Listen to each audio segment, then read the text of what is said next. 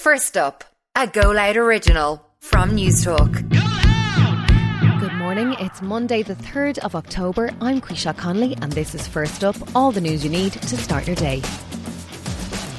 On this morning's edition, Jerry the Monk Hutch is due to go on trial for the murder of David Byrne at the Regency Hotel in Dublin in twenty sixteen. A new report shows house prices are stabilising, and Guinness World Record for fastest race for a man wearing pyjamas set during yesterday's London Marathon.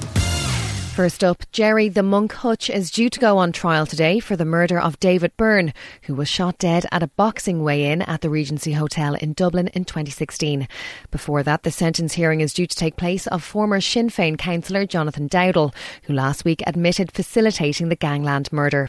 First up's courts correspondent Frank Rainey reports. It's been just over a year since Jerry the Monk Hutch was extradited from Spain to be charged with the murder of David Byrne. Over the summer, the Supreme Court paved the way for his trial to begin today as planned before the Special Criminal Court. Mister Hutch had challenged the decision to have his case heard before the non-jury court, but he was unsuccessful.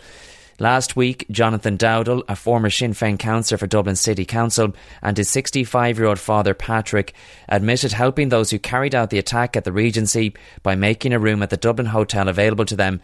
Their sentence hearing is due to take place before Mister Hutch's murder trial begins later this afternoon. Two other men are also due to stand trial for related charges. A murder investigation is continuing this morning after a man was gunned down in West Belfast. He was shot dead at the Donegal Celtic Sports and Social Club when two gunmen burst in and opened fire in front of people watching football on T V. They shot the victim a number of times at the soccer club on the Suffolk Road and fled the scene on foot.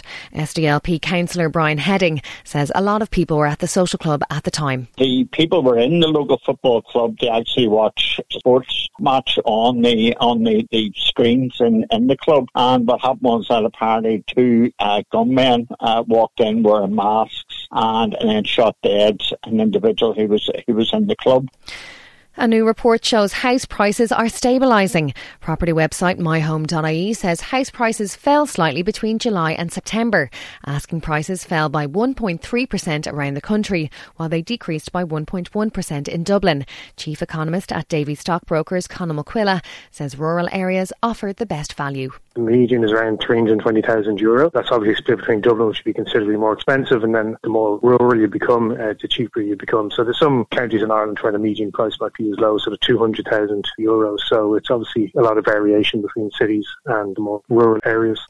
A major rescue operation is continuing as ten thousand people remain unaccounted for in the U S following Hurricane Ian. Four people have died in North Carolina and at least eighty-two in Florida. Joe Biden is travelling to Florida on Wednesday to visit the thousands affected.